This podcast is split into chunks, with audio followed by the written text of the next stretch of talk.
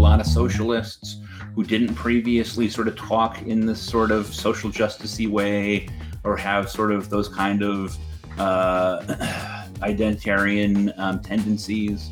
But after 2016, they got sick of being called racist and sexist for supporting Bernie, and they gone and got religion. The death of God is about the drying up of a horizon of meaning and of a whole form of human life. Where do we stand in the illusion it makes? What kind of space are we invited into? The material relations between people become social relations between things. When we look at toasters, corn, and TVs, we don't We see still, to a large extent, live in the interregnum between so, between worlds, if you will, or between paradigms. Not many people in the history of the world have faced that. Diet Soap is a Sublation Media podcast. Freddie DeBoer is a journalist who has written for many mainstream publications and who now has a successful Substack career. His new book, How Elites Ate the Social Justice Movement, is due out on September 5th from Simon and Schuster. Freddie, welcome back to the Diet Soap podcast. Thanks for having me, Doug. Now, let's start talking about your book. Um, how did elites eat the social justice movement? Or put differently, what is an elite and just what did they all eat? Hmm, sure. So uh, the book describes a particular moment in left history, meaning the 2020 and the immediate history of what happened from there, sort of how that we built up to that moment, and the ways in which all of that populist energy and that sort of the street protests, the sense of a very organic sort of social movement, eventually got sucked up into the machinery of various um, uh, sort of elite institutions and, and enterprises uh, and was sort of dissipated. Uh, but the, I mean, the, the book's argument is that this is not an exception in the history of the American left, that this has been, in fact, uh, a recurring feature of uh, American uh, activism and organizing. Um, so the elites are uh, a variety of, of different uh, institutions, uh, is who I'm sort of pointing the finger at in American life. Um, for example, there is a chapter on the nonprofits, right? The nonprofit industrial complex. So, um, you know, these are uh, organizations that have special tax status that enables them to be able to be exempt from most taxes so that they can contribute to some sort of charitable uh, purpose. Mm-hmm. Um, and, you know, I refer to them, I mean, not borrowing a term from other people, um, as a sort of nonprofit industrial complex, right?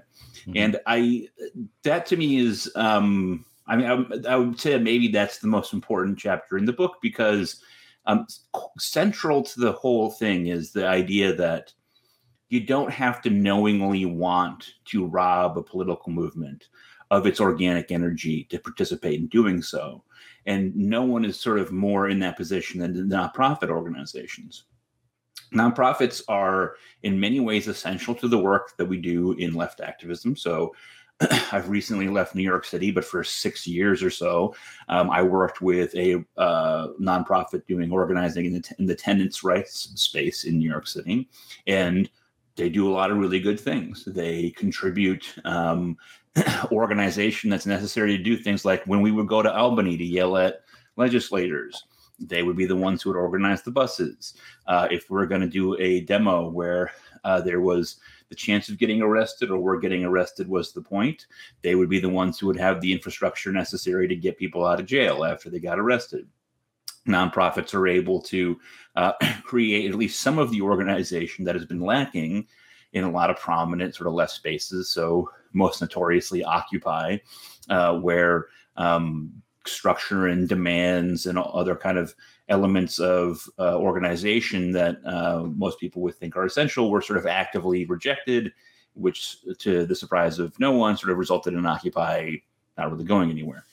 But there's a dark side to all of this, which is that um, institutions always fundamentally serve institutional needs more than anything else. And they have a, a, a way of functioning as sort of the uh, uh, sort of finger wagging parent of the American uh, left activist community, right? If you are at a demo and uh, you have some sort of violence breaks out, um, the institutional sort of actors who are the most likely to be saying, "Don't do that," or or you know, uh, or let's be reasonable, or or don't get too crazy. Um, the ones who are most likely to sort of to say that are the nonprofits in many cases because they feel that they might be uh, in some way uh, liable for what happens. It, there's cases in which it, nonprofits have been found like literally legally liable uh, for the behavior of protesters at certain events, but also just in the broader sense that they have to answer to a board and they have to maintain their uh, their tax status, and they sort of have to maintain a sort of veneer of respectability, and so they tend to be the ones telling people to calm down and to slow down. Beyond that function, they have a habit of sort of sucking people up who are sort of vital and committed activists and just turning them into bureaucrats and functionaries. So one of the kind of mind-bending elements of 2020 is um, once it became clear that this was a, a, real thing, and institutions in American life wanted to sort of uh, put their stamp on it. So Planned Parenthood is putting out a defund the police statement, and investment banks are putting out statements of solidarity with protesters, and uh, the military is talking about creating a safe space for Black bodies, et cetera, et cetera. One of the ways that a lot of these uh, nonprofits responded to was by cutting checks to people to, to bring them on, right, to, to, to onboard them as employees. Um, and this did result in a lot of young politically oriented black and brown people getting steady work, which is nice. But the problem is, is that you had this recurring phenomenon where um, literally you would have someone in the streets for an entire week, and then the following week they'd be sitting at a desk filling out forms, right?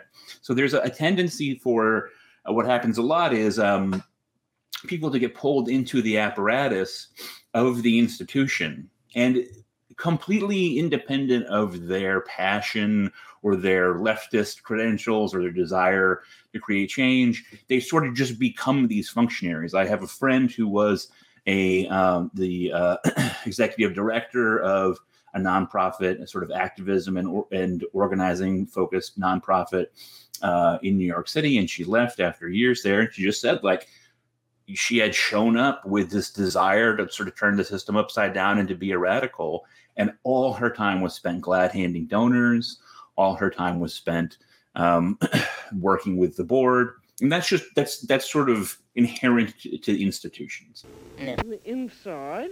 Foreclose that tristan law the school of materialist research is a self-sustainable platform where ideas are discussed in ways that would not be possible in conventional academia. The school is defined by its interest in the materialist approach to knowledge among its faculty are Julia Kristeva, Amanda Beech, Ben Woodward, Thomas Nail, and Paul Cockshott. The deadline for applications is September 4th, 2023. Check out the link to the School of Materialist Research in the description for this video. The obverse of that is sort of, sort of anti-Iraq stuff. Right. I don't I don't regret doing it. Um, it was formative in a lot of ways.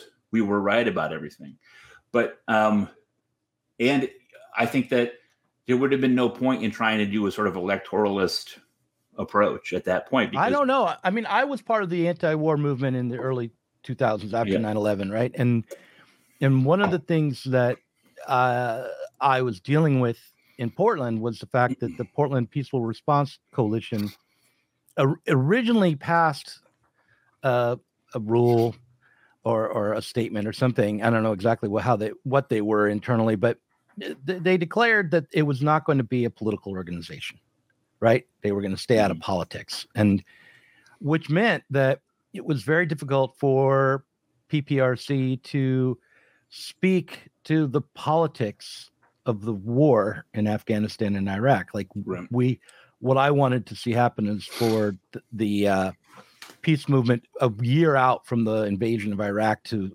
be very dedicated to uh, challenging the sanctions on Iraq, mm-hmm. saying we shouldn't be directly right now opposing a war that hasn't even been sold yet to the American people. We know it's coming. somehow the peace movement knew it was going to come. But we should instead be trying to change the terrain of electoral politics in Mhm. in the country and be part of a movement to pressure politicians to end the sanctions on, on Iraq, which even if we lose would change the context of what the debate was around Iraq, or at least somewhat. And that I think that's kind of an uh, thinking like in an electoral way when you try to No, design a. Um, so it would be it would have been possible to try to play that kind of politic political game on a national level. Right. I think with the peace movement, but instead we were just committed to trying to have the most universally positive face without with the, as little controversy as possible while opposing the most popular war in American history probably up to that point. I mean, at least in my lifetime. So uh anyway, so I, I do think you could have had an electoral approach to the peace movement. I mean, I guess um, I don't. Ju- I just don't think it would have made any difference, right? Like I, um, John Kerry, you know, in 2004 was sort of running to be as hawkish as George W. Bush, right? Like I, you know, once we were entered into the war, the Democrats weren't going to say that they were opposed to it. I, I don't know if you if you noticed or if you gotten to that point yet, but in the book I mentioned one of the things I said is like um, I could get into uh, the role of answer in the anti-war movement, but we'd Right. be here all day.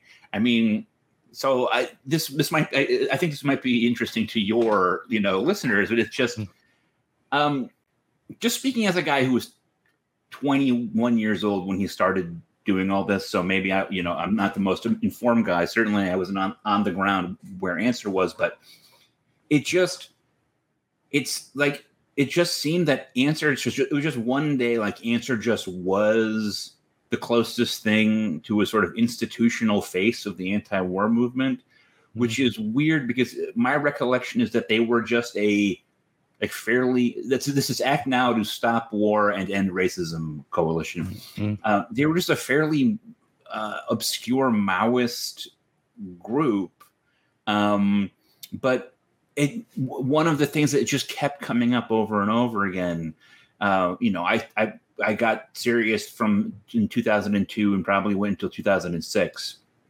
um, uh, it was just it was just always like there was always the answer question right? Like um, endless debating about whether or not answer was the right face for sort of you know being the sort of the nonprofit the you know the 5013c um, that was behind a lot of the big, marches and, and things. Um, and then on top of that like look like i you know um, this might this is probably very much a sort of local connecticut thing but um, uh, the we were all forever attaching a Palestine demand to the Iraq demands, and the constant accusation was that doing so was splintering what was available for the sort of anti-war coalition. Um, uh, Connecticut has a lot of weird internal factions politically in general, and one of them is West Hartford, which is a uh, a home to a lot of sort of um, moneyed left-leaning Jewish uh, people, and um, there was this sort of you know sense like, will we lose West Hartford? If you know, um, I guess my point is just that like, just as there were all kinds of sort of individual coalitional sort of uh, dramas and issues with getting the Housing Safety and Tenant Protection Act passed in New York there were all kinds of weird coalitional things and infighting and questions about who the right leader should be. But there was just no stakes in the Iraq side because we didn't have a lever of power, right? There was no lever to push. Right. Yeah. Uh, yeah. Right. So um, th- that's interesting because uh, going back to the housing um, fight, I have a couple questions about that, and then we'll move on to more general things. I just, w- when it comes to rent stabilization and limiting the landlords, um, the reason I'm thinking of this is because levers of power. There's like two sides to the levers of power in, in politics. There's the political will. There's the politicians. There's what you can get poli- politicians to pass in terms of policy, and then there's the economic conditions that set limits on at least what the outcomes of those those policies will be. So, like, if you uh, limit the the landlord's ability to raise rents, um, uh, how, what is the relationship between the, that stabilization policy and, say, property taxes or inflation?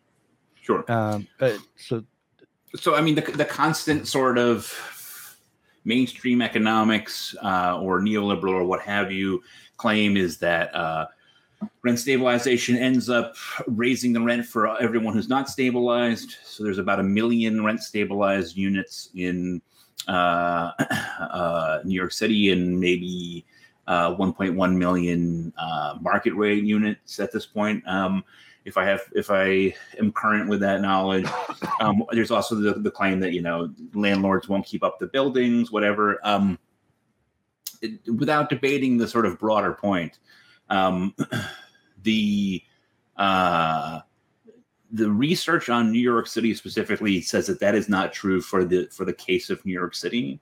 Um, that the that the the various um, negative effects that are attributed to rent stabilization don't actually show up in the empirical data about New York. And one of the reasons that that's proffered is just that like um, the rent is so high everywhere anyway. In other words, it like it's like it's swamped out by whatever effects the rent stabilization might have on raising rents on other people. That like the rents would just be high anyway because you know of the the geographical constraints and things like that. Um, property taxes um, is interesting. Uh, I mean, if I own a property in New York, I probably wouldn't say that the property taxes are low, but the property taxes actually are fairly low um, for uh, a city of New York's size. So uh, in the 1970s, during the financial emergency, Staten Island was um, come, came very close to leaving New York and becoming part of New Jersey, um, which actually might make sense if you look at a map. Like it just looks like it belongs in New Jersey and not New York. But uh, the city, you know, uh, really didn't want that to happen. Didn't want to lose a tax base, and also thought that it would be symbolically too crushing of a blow. So they struck a deal with leaders in Staten Island. Staten Island has just a dramatically higher rate of uh, owner occupied buildings than anywhere else in the city. And so uh, they figured out a deal where the property taxes are sort of held artificially low in order to please people in Staten Island and keep them in the fold of being part of New York City. So this has enabled things like um, in my old neighborhood, Prospect Lefferts Gardens, you have a you know you have a lot of um, uh, families, black families, uh, families of Caribbean descent who have, um, you know, multi-million dollar homes. Um, even though no one in the family has ever had anything like that amount of money because they bought the house in 1960 or whatever, and they've been able to pass it down from generation to generation.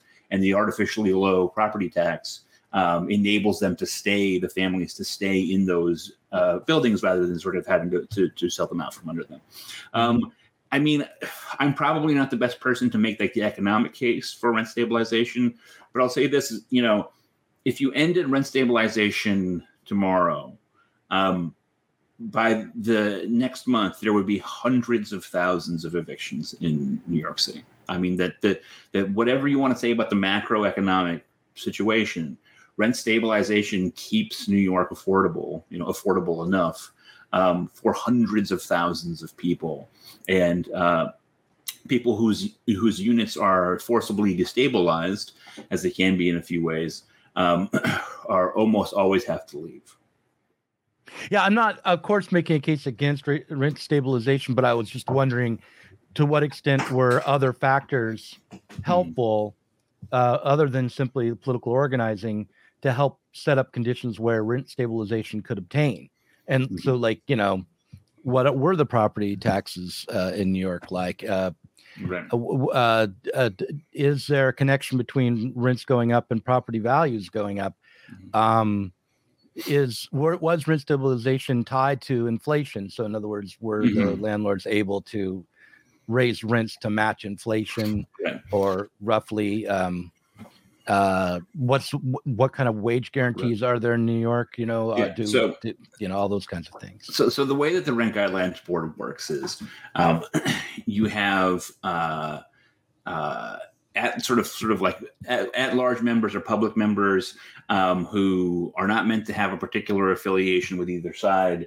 You have two uh, members who of the rent guidelines board who are supposed to uh, uh, represent the interests of, of landlords, and two who are supposed to represent the interests of tenants. Um, those four votes pragmatically tend to sort of, uh, you know, uh, cancel each other out. Um, there's a lot of Kremlinology about how exactly it works behind behind the scenes.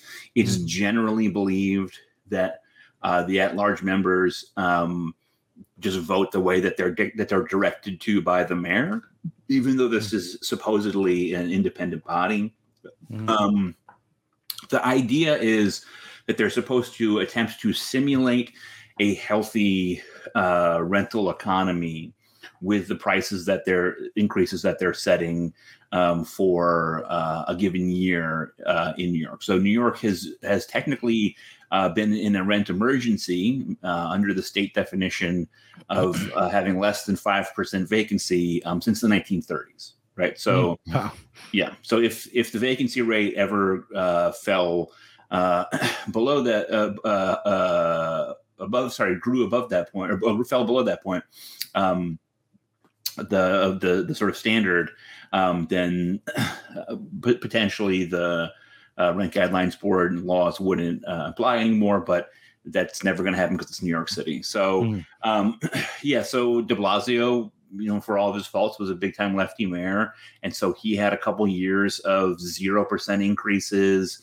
Um, uh, you know, you you think, see things like a 1.25 percent increase. Uh, it was some, somewhat scandalous in this past year because Eric Adams allowed for significantly higher increases than had happened in the uh, de Blasio administration. He probably would have done so sooner, but he couldn't under the conditions of the pandemic. Uh, the rents were frozen um, as a condition of sort of of the pandemic. Um, but there have been years in which for example, I think in the Giuliani years where the increase year over year was like eight or nine or 10%.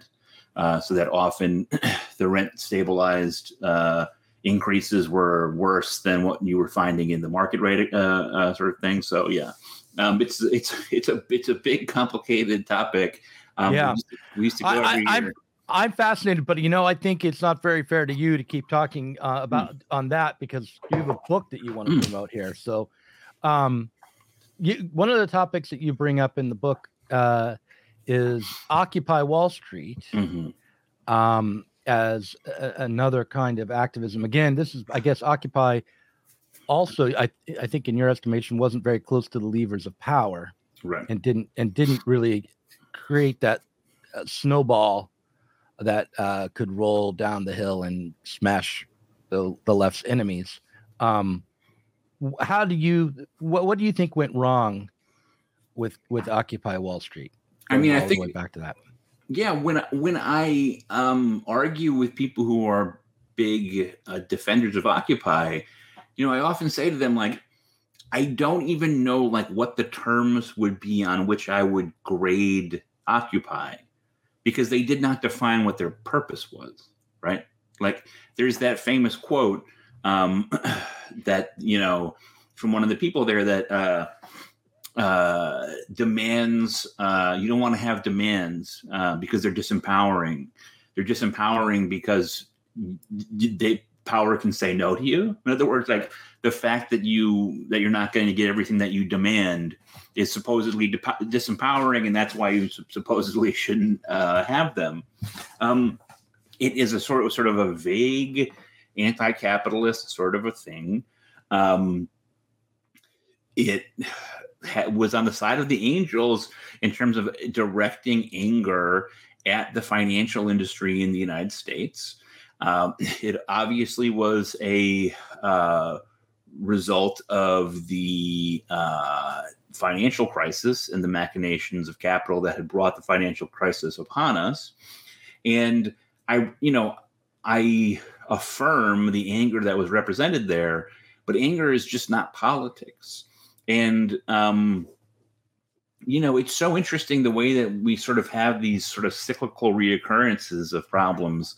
Uh, in the book, I quote, um, what's her name? Jo Freeman, I think, uh, with the famous uh, essay from the second wave of feminism in the 1970s, um, The Tyranny of Structurelessness. Mm-hmm. Um, and her point, uh, among others, is that, uh, you know, structurelessness uh, it's not merely the problem is not merely that structurelessness. So no officers, no organization, no sort of process, no so no rules, no voting. Right? Occupy didn't vote on anything.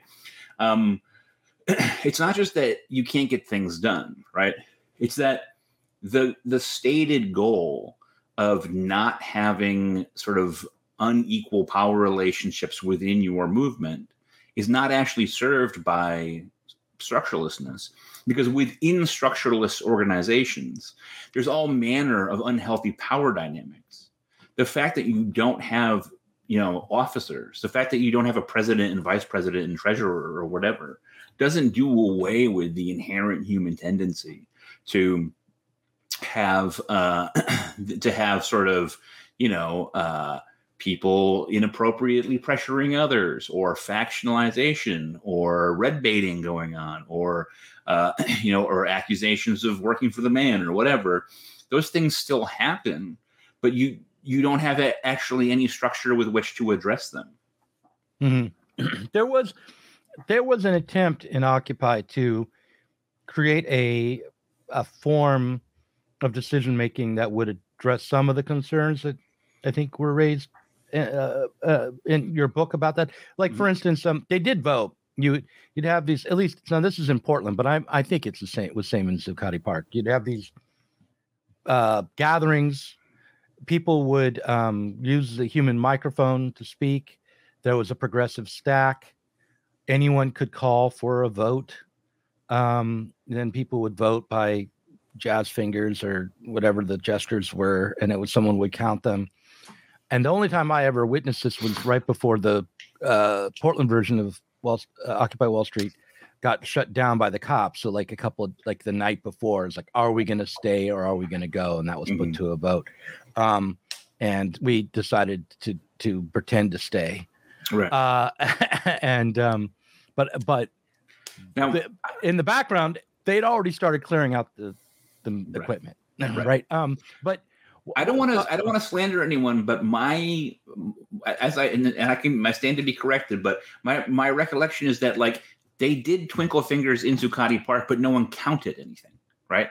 Like people oh. would people would do that, but there was actually no one saying, okay, one, two, three, four, four or against. So it's like, it, is that actually a vote, right? No, I guess not. It was just, did it seem like the people who interpreted the twinkle fingers were interpreting it correctly according to the mm did everyone in the crowd agree with the interpreter that it was roughly and usually what you wanted and what happened was that there would be very little dissent so it'd always be fairly clear anyway like right. you know everyone but um yeah but okay but the the thing about occupy was that there was a unstated political purpose mm. to the Occupy Wall Street movement, which was to create a left uh, dissident movement against the Obama administration. Mm-hmm. That was all that really was. that was like, we are the left, we are opposed to Wall Street, we're opposed to the solutions being offered by the current administration and and and the DC consensus. And we're out in the parks, we're occupying space um, outside of all of the regular politics. We're not aligned with any political party, mm-hmm. and certainly not with Obama.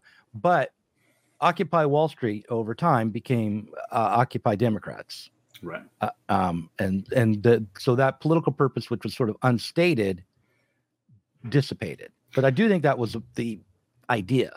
Well, and I and I will give credit where due, right? Which is that I do think that that is a salutary salutary uh, outcome of Occupy, which is, you know, I I think this is forgotten because 2008 feels a long time ago, but um, there was obviously a great deal of exhaustion uh, at the repeated horrors of the George W. Bush administration, mm-hmm. uh, which, you know, for the record, for everyone at home, was vastly more destructive than anything that Trump ever did. I mean, you had uh, the horrible quagmires in Iraq and Afghanistan, but you also had the complete inability to do anything to prevent the financial crisis. You had uh, the federal government sitting on its hands while uh, a thousand people drowned in the street of New Orleans.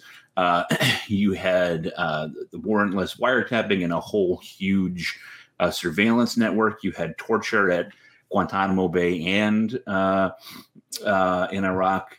Uh, just again and again and again. I mean, you just had these these huge problems, um, and coming out of that, I think a lot of really otherwise jaded sort of lefty people wanted to believe in Obama, and I say that as someone who wanted to believe in Obama. Right? I mean, mm-hmm. personally, again, like feeling totally exhausted and disillusioned by just the complete inability to make anything happen at all, despite all the hard work in the anti-war movement. And here's this guy, and he's talking about hope and change, and he's the first black. He's going to be the first black president, which is a big deal in and of itself. And I think what um, Occupy allowed people to do is it gave them permission to say, "Oh, right, we have Obama. It's a Democrat, and it's just business as usual." Right. In other words, it gave them opportunity to say, oh right, it's he's a Democrat and no one is getting prosecuted for what happened in the financial crisis. Uh, homeowners are not getting bailed out uh, who have lost their homes, uh, and it really doesn't matter that much how much hope and change you have. And I think that that Occupy absolutely was effective at sort of right, lighting a fire that resulted. I mean, both. Uh, I think like I think Jacobin predates Occupy and, and the New Inquiry does too. But it, it created this sort of fertile period for socialist art and letters and ideas, which sort of got into people's brains, and that led to things like the Bernie Sanders campaign in 2016. So that on that score, I think, excuse me, I think Occupy is um, worth praising. I just don't think Occupy was ever really a political event in any meaningful sense.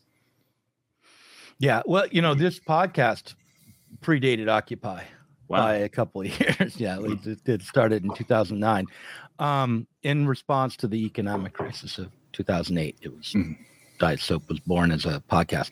Um, so yeah, uh, let me go back to some of my prepared questions here because if we think that it didn't have a politics, could it have had politics? This is controversial, uh, you know, provocative question.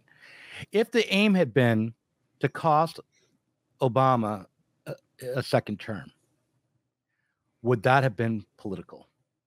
If that had been the I, I mean, so I guess uh, uh, that's an interesting uh, question in the sense that I, I, just I just don't define something as being meaningfully political by by the goal, right? Mm-hmm. Like, um, I can throw a tea party in my house, and our goal can be to you know prevent Joe Biden from getting the uh, presidency in 2024. It doesn't make it a political event. What makes it a political event, and this is a theme that goes throughout the book, is um, having a coherent idea about what you want to achieve, some sense of how you might go about achieving it, and what the long term plan is. You know, I just wrote this piece on Alexandria Ocasio Cortez, um, which a lot of people didn't like, but um, I think some people misunderstood what I was saying and said, "Oh, you're you're asking a single congresswoman to be able to create all this change." like that's not the point, right? You don't have to be able to win. We're mostly always going to lose. The point is you have to articulate a theory of change, right? Mm-hmm. Like I am now quite jaded about the sort of Bernie Sanders sort of thing, but the Bernie Sanders sort of plan made a ton of sense this guy's uniquely charismatic. He has an immense amount of credibility. Uh, he is uh, uh, has all kinds of great opinions on in terms of healthcare and labor issues and etc. And we elect him to be president, and we sort of figure things out from there. And we've got a guy with his a real lever on the hands of power. Um, like that's that's a theory of politics and it could have happened, right? That, that, there is a world in which Bernie Sanders is elected president, and a lot of things are different.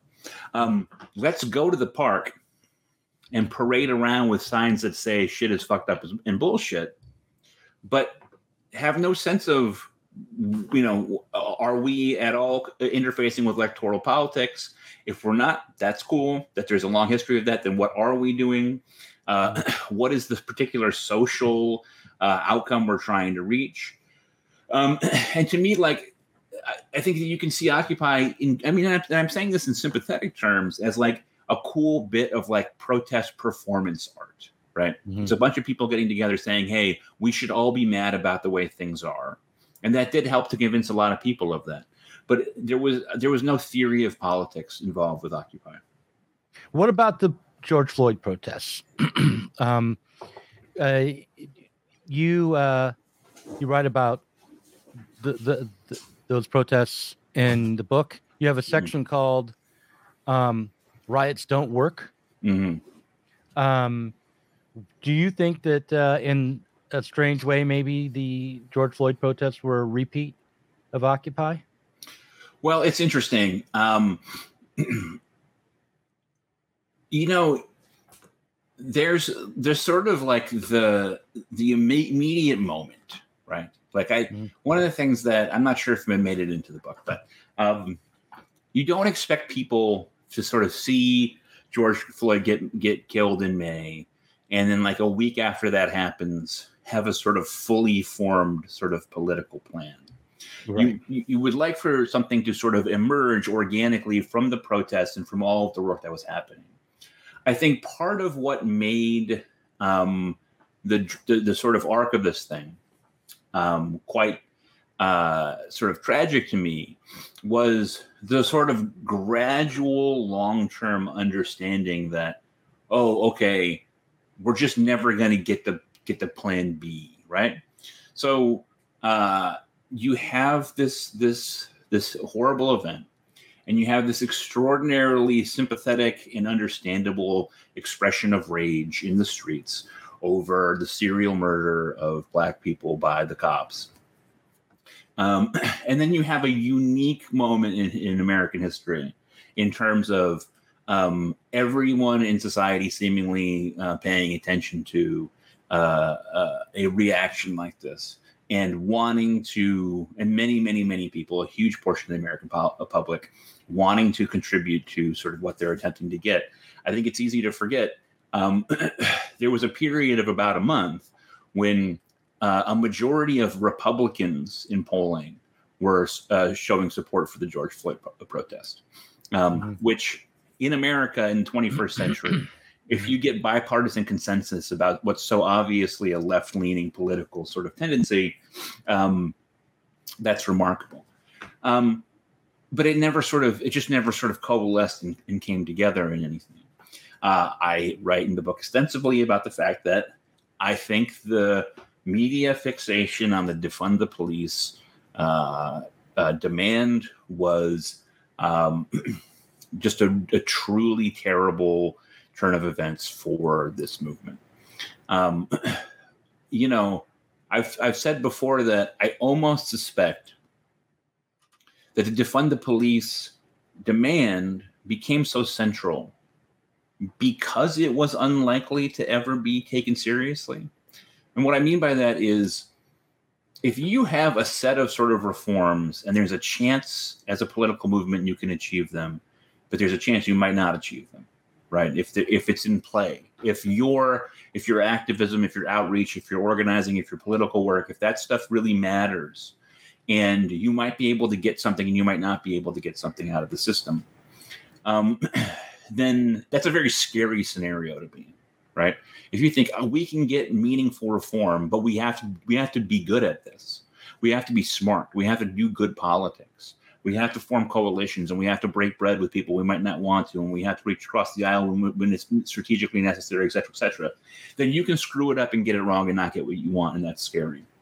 But if on the other hand you uh, make as your central demand the abolition of the police knowing that you know a tiny percentage of democrats were polling in favor of that at the time then you're you've kind of let yourself off the hook, right? Because if you make a demand that has no chance of coming true, you can't be held accountable when it doesn't pass because it's never going to pass anyway. Um, and so there is a sense in which, yes, the sort of BLM protests of 2020 were like Occupy, in that um, uh, it never really coalesced into anything. I think the tragedy is just that there was just vastly more public sentiment in support of BLM. Uh, and then the other tragedy is, of course, that um, a lot of it devolved into grift, you know. Well, when did look, remind me because you know I'm trying to keep the timeline straight in my head. When did Bernie Sanders concede that he had lost the primaries? And when did the George Floyd protests hit hit the streets? That is a good question, but certainly Bernie conceded before uh, the heart of the George Floyd pro- protests. Yeah. I want to say that they would that so Obama. I talk about this in the book, but Obama struck the sort of famous back backdoor deal where um, Bernie had just won Nevada, I believe, mm-hmm. and um, the New York Times ran a piece saying uh, that he's the he's the favorite in the race, and it might be difficult for uh, other Democrats to prevent to stop his momentum. And immediately thereafter, Barack Obama, uh, uh according to multiple reports, uh, worked the phones and talked to a bunch of minor candidates like Pete Buttigieg and convinced them to drop out uh, in order to rally around all of them. Everyone of them. dropped out. Right. Yeah. Um, that, certainly that happened before George Floyd died. I think I think that was February or March, but I'm not sure. Right. Yeah. And and then it, after that, it became pretty obvious at the very next primary, which I think was in South Carolina, right, uh, where Biden won his first primary. Mm-hmm. Um, that uh, wait, wait, I think the calls came after Biden's win. Mm. I think that's right. But in any mm. case, it became clear that Sanders didn't have much the same shot we thought he had, and it right. was, and when and also once Sanders was running just against Biden, that his campaign was just different. He didn't seem to want it anymore. I don't know. Yeah. Um, um, it's important to say. Uh, I think this is lost. Biden was considered kind of a minor dark horse candidate at the beginning of the cycle. Um, uh, and if you actually go back and look at sort of mainstream, I think there, there's the sort of uh, there's been, there's been this uh, misconception that's grown that like oh Biden was always the sort of the establishment guy and you know the establishment just got what it wanted eventually. Um, Biden only became the establishment's guy after a lot of people dropped out because it turned out that they weren't viable.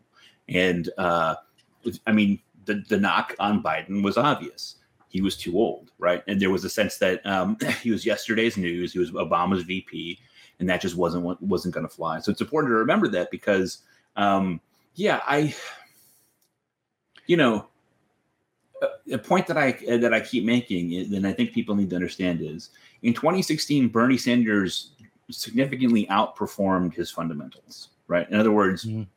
if you look at the composition of the electorate, the kind of voters that he did well with, uh, the states that were necessary for him to, in order to secure the, the nomination, the amount of money that he had raised, uh, and his the size of his operation, etc. Um, it, it, was so shocking because the fundamentals were really against him.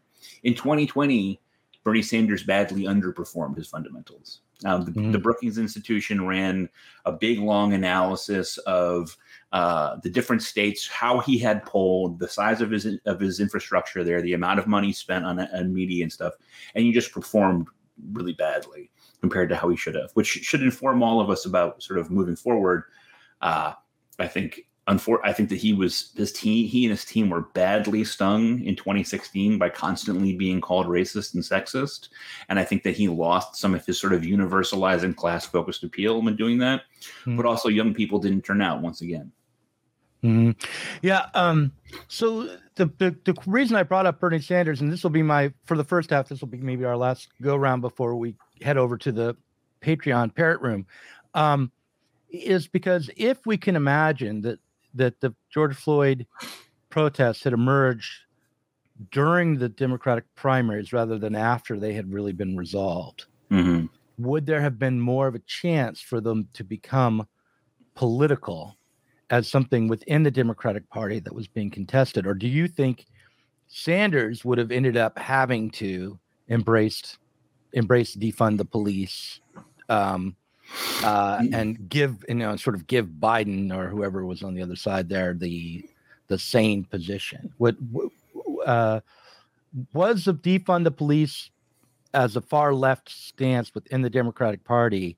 Uh, you know, just very so convenient that it would have been unavoidable um, for someone like Sanders? Yeah, I don't. It's a, that is a fair, very fair question. Um, I mean, you would think that if you were just sort of let's say that um, George Floyd happens in 2019 instead of 2020, right? Um, mm-hmm. There is a old New York Times piece on the candidates in the Democratic race that really brings me a lot of uh, heartache when I see it because it's um, it's got there's got to be like 20 candidates or something like that listed and it's like okay which of these candidates wants medicare for all and who will only settle and who's willing to settle for a, a public option you know? And it's like this it's like a dispatch from another world right? Mm-hmm. where any of that stuff is possible. Um, yeah there's a good chance that in the early stages of the primary where uh, healthcare had been the litmus test that police reform becomes the litmus test. And I don't, I, I don't see Bernie Sanders personally saying we have to defund the police, right? Um, no. It's just not his style.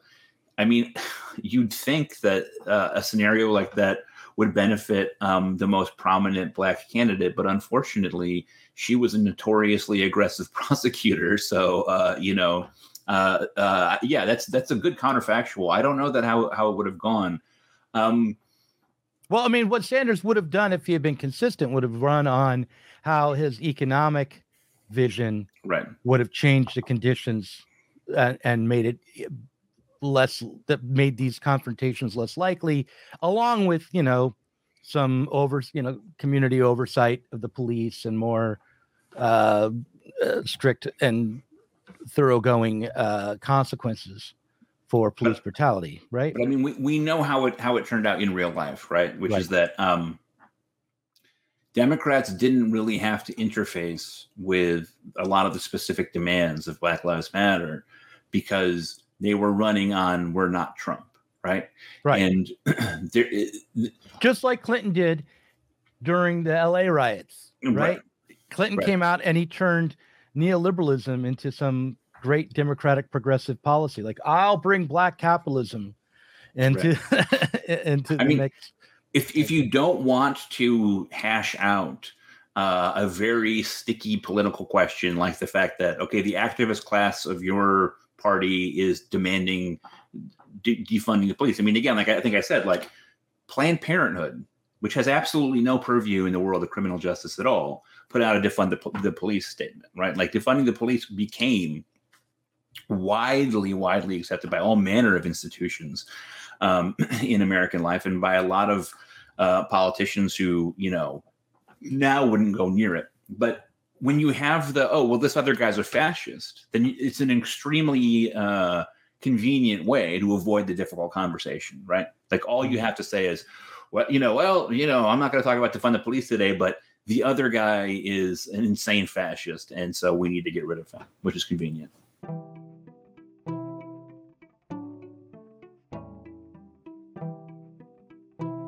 If you enjoyed this conversation, please do consider supporting us on Patreon. Our patrons help to make sure that Sublation Media can continue to provide interviews, videos, books, and articles that are critical of the left from the left. If you are tired of remaining stuck within bourgeois ideologies and politics, help us sublate them both.